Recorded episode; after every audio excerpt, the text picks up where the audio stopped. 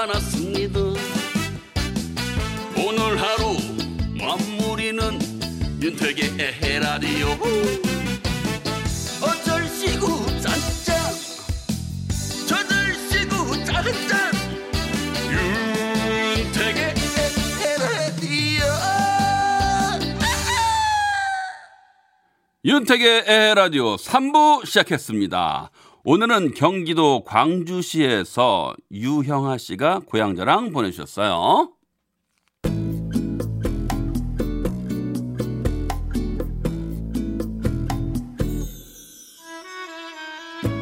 아따, 저는 제 고향 전라북도 정읍을 소개하지라. 이곳은 말이여라. 음에 물 좋고 공기 좋고 사람 인심도 좋고 음식 맛까지 완벽한 곳인데요. 특히 가을에 이 산 중에 산인 내장산이 최고여 불어요. 시방 울긋불긋 절정인 단풍이 우수수수 떨어지고 있는데 빛깔 곱기로 유명한 내장산 단풍을 보려고 이 전국 방방곡곡에서 대형 버스를 타고 올 정도라니까요. 또 정읍엔 쌍화탕 거리가 있는데요. 거기 가서 계란 동동 띄운 쌍화탕을 한번 쫙 마시면 감기가 그냥 싹 달아나 버려요. 근게 이렇게 좋은 우리 고향 정읍으로 싸게 싸게 놀려 오란께요.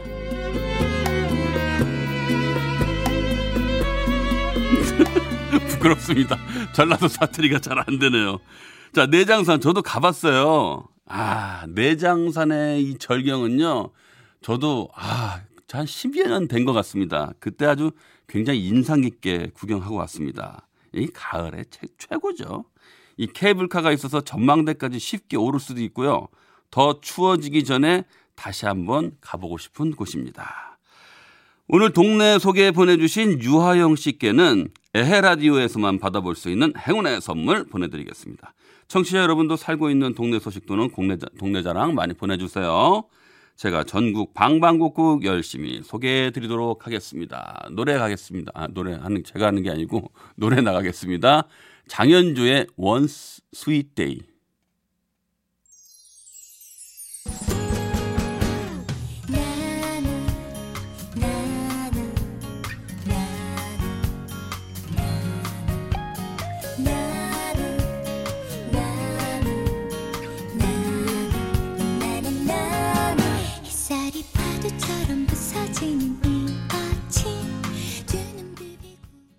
윤택의 에헤라디오 3, 4부는요. 환인제약, 춘천 롯데캐슬 위너클래스, 국민연료, 선연료, 대성셀틱에너시스, 서울DNC, 명륜진사갈비, SGI 서울보증, K윈디, 셀린턴, 동탄호수공원 라크몽, 세라젬, 랜드지 동탄 PFV와 함께 해용.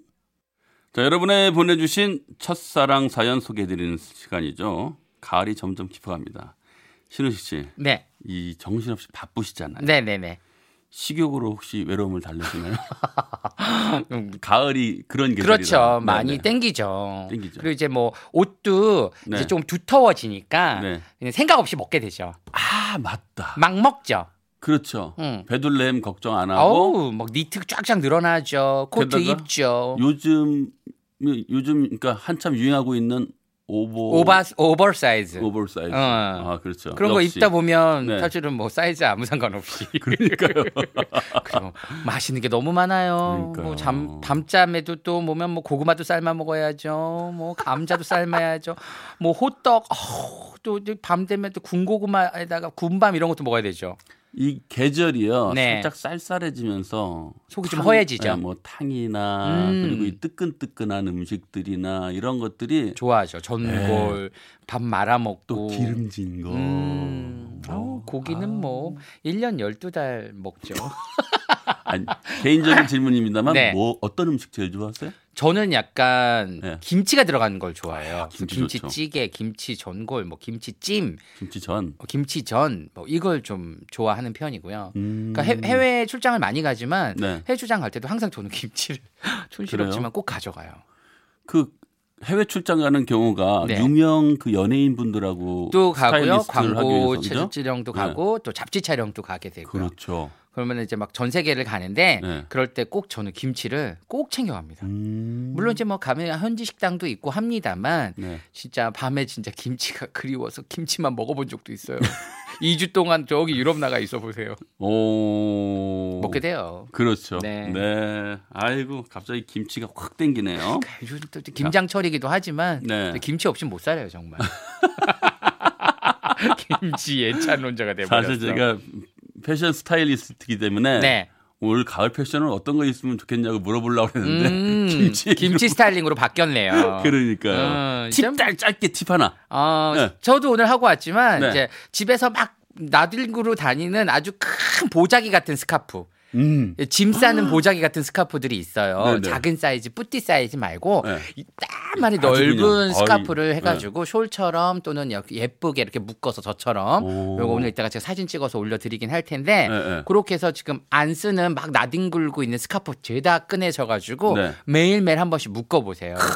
지금 목이 따뜻해야 되거든요. 그렇다고 이제 두꺼운 머플러는 아직 이루고 그리고 목폴라도 아직까지는 조금 좀 부담스럽거든요. 요럴 때 이렇게 얇은 스카프 큰 걸로 한번 탁탁탁탁 감으시면 이렇게 따뜻하기도 하고 또 멋도 낼 수 있고. 스카프 큰 거는 지금 여성분들한테 말씀하신 겁니까? 아니요, 남성분들도 가능해요. 저도 그래요? 지금 하고 있잖아요. 아니 스타일리스트니까 잘 어울리죠. 네네. 저 같은 사람이 하기엔 조금 부담스러운데. 윤택 씨도 잘 어울릴 것 같아요. 제가 끝나고 한번 매봐드릴게요. 핑크 입었으니까 핑크에 오늘 실크 스카프까지 한번 해보세요. 부담스럽다. 자, 열연 중이신데요, 항상. 네. 자, 오늘도 어떤 첫사랑 사연이 도착했습니까? 네, 오늘은 네. 경기 용인의 유승민 씨가 보내준 사연입니다.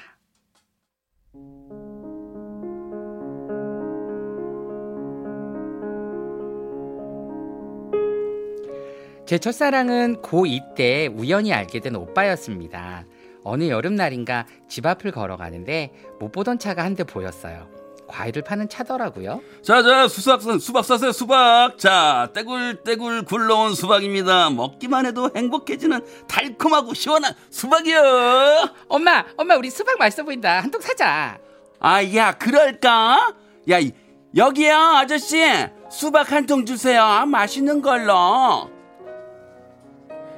제가 세상에서 가장 맛있는 수박을 골라드리겠습니다. 잠시만요. 꽤 젊어 보이는 남자였는데 남의 눈도 신경 안 쓰고 즐겁게 과일을 팔고 있더라고요. 처음엔 신기했어요. 길에서 과일을 파는데 저렇게 행복한 얼굴을 할까 싶었죠. 그래서 더 눈길이 갔는지도 모르겠어요. 그렇게 두세 번 과일을 사다가 하루는 너무 궁금해서 물어봤어요. 과일 파는 게 행복하세요? 지금 생각해보면 어린 제가 당돌하게 참 우스운 질문을 한 거죠. 근데 그 순간 오빠는 황당한 얼굴을 보이더니 큰 소리로 웃더라고요. 아우야, 이거 봐라. 몇 살이니? 너 학생이지? 고1? 아니요, 저 고3인데요. 아이고 귀엽다 야 너. 그렇게 황당한 질문도 하고 말이야. 오빠는 대학생인데 아빠 도와드리고 있는 거야. 근데 네 눈엔 내가 행복해 보였나 보지? 네. 항상 웃고 매번 행복해 보이셔서 궁금했어요. 기분 나쁘셨다면 죄송해요. 아니야. 네 덕분에 웃었다. 야, 였다. 자두 한 개는 선물이야. 맛있게 먹어. 자두 때문이었을까요? 호탕하게 웃던 오빠의 얼굴 때문이었을까요? 그것도 아니면 행복해 보이던 모습 때문이었을까요? 그날 이후로 저의 첫사랑은 시작됐습니다. 저는 매일 학교 자율학습이 끝나면 과일차에 가서 오빠에게 과일을 샀어요. 하루는 자두, 또 하루는 토마토. 돈이 없는 날에는 그냥 지나가면서도 꼭 오빠와 인사를 했죠. 그러면서 점점 깊어지는 제 마음을 감당할 수가 없었습니다. 그래서 전 결국 용기를 내서 고백하기로 했어요. 오빠. 아이야, 왜 이렇게 사랑을 많이 봐? 뭐 할 말 있어? 과일 줄까? 아니 오빠 저 오빠 좋아해요. 아이 뭐야 뭔 얘기야? 아니 오빠 좋아한다고요. 아이고야 이거 당돌한 꼬마 아가씨야. 오빠 진심이에요. 그리고 오랫동안 고민하고 또 고민하다가 고백하는 거예요. 내 마음 받아주세요. 그래? 그럼 좋아. 서로 배려하면서 예쁘게 한번 만나보자. 오빠는 망설이는 것 같더니 결국엔 제 마음을 받아주었습니다. 이렇게 우린 만나기 시작했어요. 데이트라고 할 것도 없이 학교에서 끝나면 집에 가는 길에 오빠가 장사하는 과일차에서 이야기도 하고 차 안에서 과자도 먹고 모르던 공부도 물어보면서 건전하고 예쁘게 만났습니다. 오빠는 내가 아직 어린애로 보여? 아이고야 당연하지. 아직 고3이면 미성년자잖아. 데이트하면 손도 잡고 뽀뽀도 하고 그러는 거 아니야? 아이고야 이 녀석 봐라. 야 너 드라마를 너무 많이 봤어. 지금은 공부에 집중을 해야 돼. 알겠지? 맨날 난 어린애 취급하네. 아, 야. 이 포도 가져가고 가족들이랑 먹어. 엄청 달고 맛있더라. 지금 생각해보면 오빠는 참 좋은 사람이었던 것 같아요. 순수하게 절 대하고 아껴줬으니까요. 그러던 어느 날 학교에서 돌아오니 엄마가 화난 얼굴로 거실에 앉아 계셨습니다. 야, 너 이리 좀 앉아봐. 왜 엄마? 무슨 일 있어? 너 요 앞에 과일 파는 학생이랑 만난다는 게 사실이야? 아유, 야 영숙이 엄마가 둘이 만나는 걸 봤다는데. 아 정말 만나는 게 맞아? 응 맞아. 근데 그게 다야? 좋은 오빠야. 그냥 얘기도 하고 모르는 공부도 물어보고 뭐 그게 뭐 나빠? 야 네가 지금 정신이 있니 없니? 너 고3이잖아. 얘는 고3 그리고 어딜 만날 사람이 없어서 과일 파는 남자를 만나네. 엄마 그게 뭐가 어때서? 엄마가 더 이상해. 뭐 우리 뭐 잘났어? 어머머머 얘 좀 봐. 이것 좀 봐. 엄마는 화가 나서 오빠의 과일차로 쫓아갔습니다. 아 여보세요. 아 당장 딴 데로 옮겨요.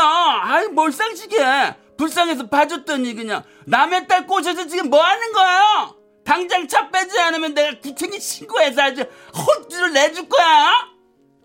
아 저 그게 지. 아이 변명할 거 없어요. 아이 무식한 사람이 진짜. 또 다시 우리 집 앞에서 얼쩡거리기만 해봐 아주. 우리 딸한테 연락하면 가만 안 둘 거예요.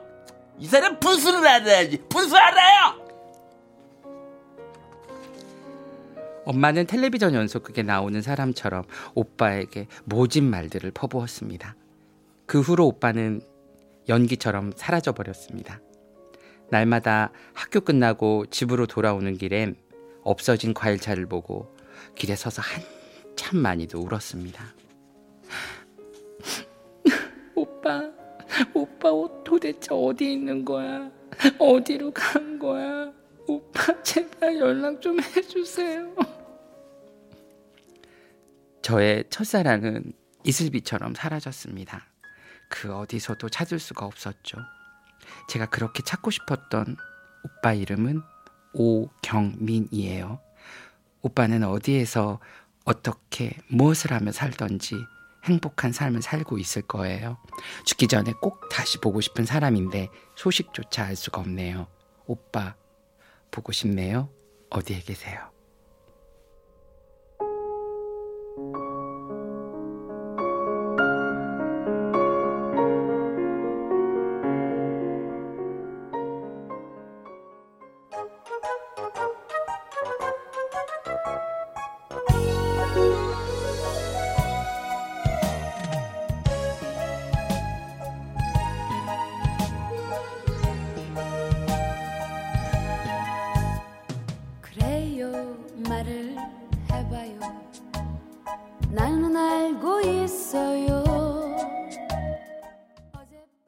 양수경의 당신은 어디 있나요? 들었습니다. 사연하고 딱 맞아떨어져요. 아 진짜 네. 이렇게 일부러 맞추기도 어려울 텐데. 그러니까, 대단합니다 정말. 아. 문자가 지금 장난 아니게 많이 왔습니다. 아이고. 진짜 이 중에서 저는 꼭 이 문자를 읽어드리고 싶었어요. 네. 강진성 님이 보내주신 네. 크크크크크 6번. 엄마 약주하셨나 봐요. 아유 강진성 님. 아이 저랑 한 잔 드셔보면 알죠. 제가 이 캐릭터 새로운 캐릭터인데요. 예, 얼마 전에 한 몇 달 된 것 같아요. 네. 아 작년인가? 올해 초인가? 뭐 이렇게 개그 짜다가 캐릭터를 만들었는데 여기에 쓸 줄을 몰랐어요. 아, 너무 딱 어울려요. 아, 정연아 님도 엄마 술 드셨나? 역시. 진짜 6718님은 네. 엄마야 연기도 사연도 역대급입니다. 그 오빠 꼭 만나길 바랍니다. 라고 네. 또 문자 주셨고요. 구하나 공구님은 신우식님 연기에 울컥할 뻔. 아, 제가 공하나 이륙님 역시 첫사랑은 연락이 안 되네요. 그렇죠. 그러니까 첫사랑이죠. 네. 연락이 되면 마지막 사랑인 거지. 아, 박가영님도 네. 사연 너무 좋네요. 아련하다라고 또. 문자 주셨습니다. 네. 아, 고맙습니다. 또 양수경의 네. 또 당신은 어디 있나요? 이 노래 들으면서 또 같이 또 생각해 보면 와 진짜 더 사연이 네. 마음속에 확 와닿으실 거라는 생각이 들어요. 그러게 말이에요. 당신은 어디 있나요? 오경민님. 네. 또 황준기님 첫사랑은 네. 다 아프구나 훌쩍하고 또 지금 이 밤 8시 9시 아니, 반 정도에 네, 네. 지금 다들 울고 계시는 거 아닌지 에헤라디오의 이 첫사랑 사연 때문에 네. 다들 지금 이 전국이 첫사랑 사연으로 울컥하시고 이 가을밤에 딱 진짜 네. 더 생각나실 것 같아요. 이거 막 이런 생각도 나시고 그럴 거예요. 또 그 맛에 또 네. 가을밤을 또 즐기는 거고 그럼요. 또 가을이 지나서 겨울이 오면 또 봄이 오듯이 또 잊혀지는 게 또 첫사랑이고요. 아마 집에서 라디오 들으시다가 조용히 지금 안주 만드시고 계시는 분들 네, 첫사랑 사연에서 지금 울컥해서 아니면 또 조용히 자기 네. 뭐 또 본인의 또 첫사랑 사연을 네. 또 이렇게 끄적끄적 하시는 분들도 계실 수 있어요. 그렇죠. 그런 네. 분들은 그냥 끄적끄적 하지 마시고 네. 사연 보내주셨으면 좋겠어요. 아마 결혼하시기 전까지 뭐 다 다르지만 손가락으로 이렇게 뭐 한 두 번 정도 꼽을 수 있잖아요. 그럼요. 네, 그럴 수 있는데 그렇지 않는 분들도 계시지만. 지금 세다가 잠드신 분은 계실 수도 있는데 윤택 씨 아니에요? 윤택 씨 아니에요? 아니요, 저 네버입니다, 네버. 네. 아, 너무 감사합니다. 네, 오늘도 그 신우식 씨의 네. 아 진짜 이 유명 연예인 스타일리스트신데 네네. 이렇게 연기를 맛깔나게 해주셔서 너무 감사드려요. 아우 아닙니다. 저도 좋은 기회를 주셔가지고 제가 네. 또 이런 좋은 사연들을 또 소개할 수 있는 시간이 되어서 너무 감사드립니다. 노래 제목이 뭐죠?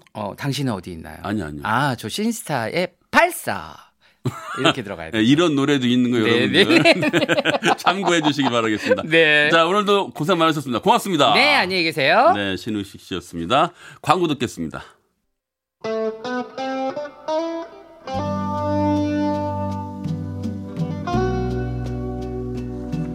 하루를 마무리하는 이 시간, 여러분의 지친 몸과 마음 음악으로 달래드릴게요. 택디의 별이 변하기 전에.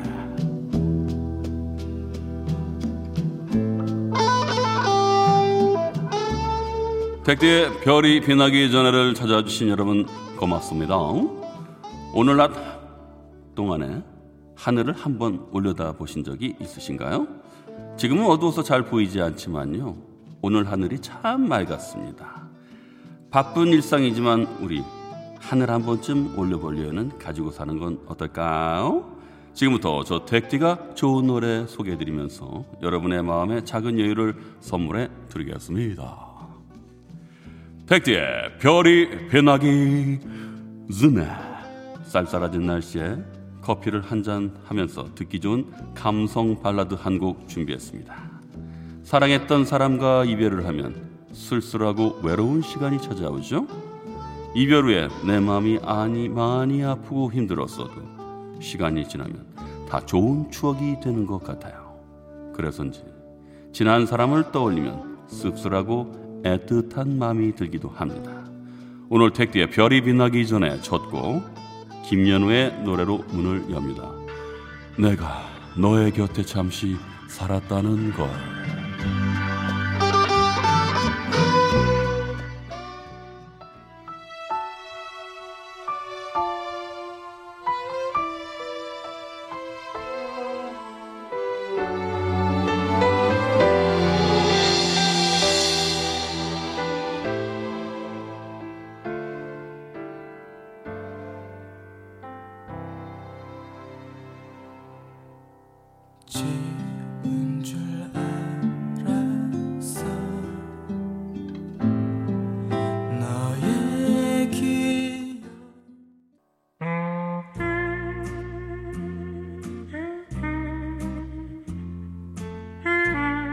여러분은 지금 택배 별이 변하기 전에 함께하고 계십니다. 요즘엔 길거리에서 뿔테 안경을 쓴 사람을 쉽게 찾아볼 수 있지만 이 노래가 나올 당시 뿔테 안경은 패션이라기보단 고시생, 범생 이미지가 강했어요. 당시 뿔테 안경을 쓰고 등장했던 이 가수를 떠올리면 외로움, 순수함, 쓸쓸함이라는 단어가 먼저 떠오릅니다. 전원석의 노래 들을게요. 떠나지마.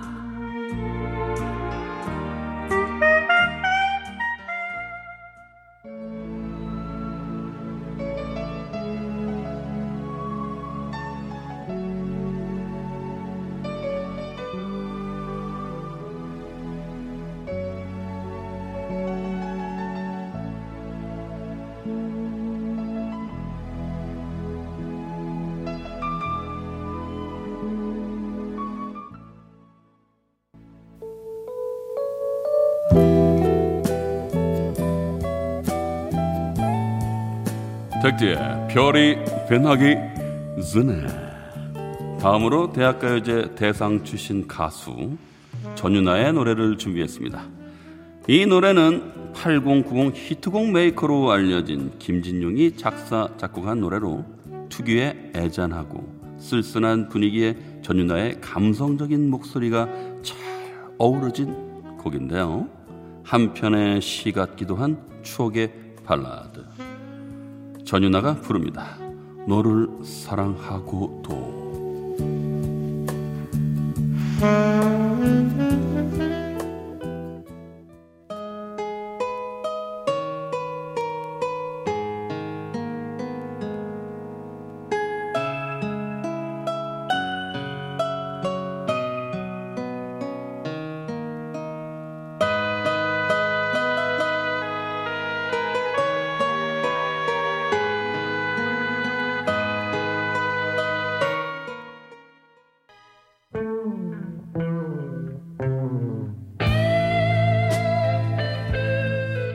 여러분은 지금 택디의 별이 빛나기 전에 함께하고 계십니다.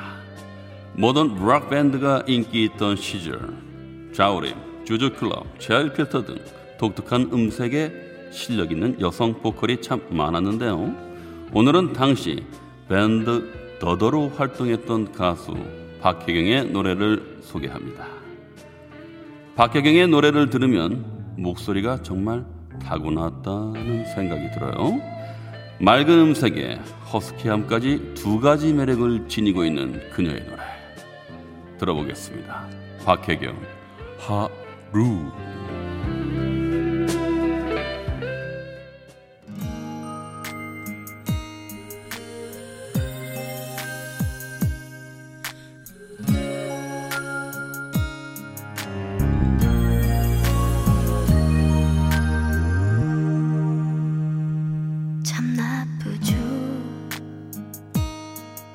그대 없이도 사람들을 만나고 또 하루를 살아.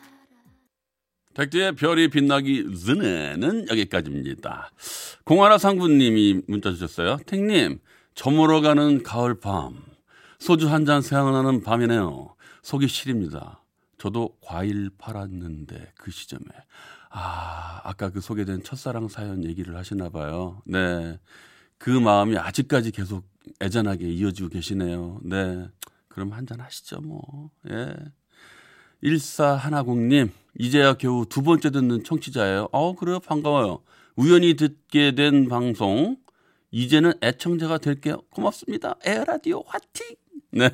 지금은 세계문화유산으로 등재된 부석사 근처에 살고 있는 노총각입니다. 네. 가을 많이 쓸쓸하죠? 옆구리가 시리고 올 텐데 힘내십시오. 네, 부석사 근처에서 좋은 공기 맞으면서 늘 화이팅입니다. 윤택의 에헤라디오 마칠 시간이네요. 내일부터 날씨가 많이 추워진다고 하니까요. 여러분들 감기 조심하고요. 따뜻한 옷 준비하세요. 저는 내일 8시 10분에 먼저 와서 기다리고 있겠습니다.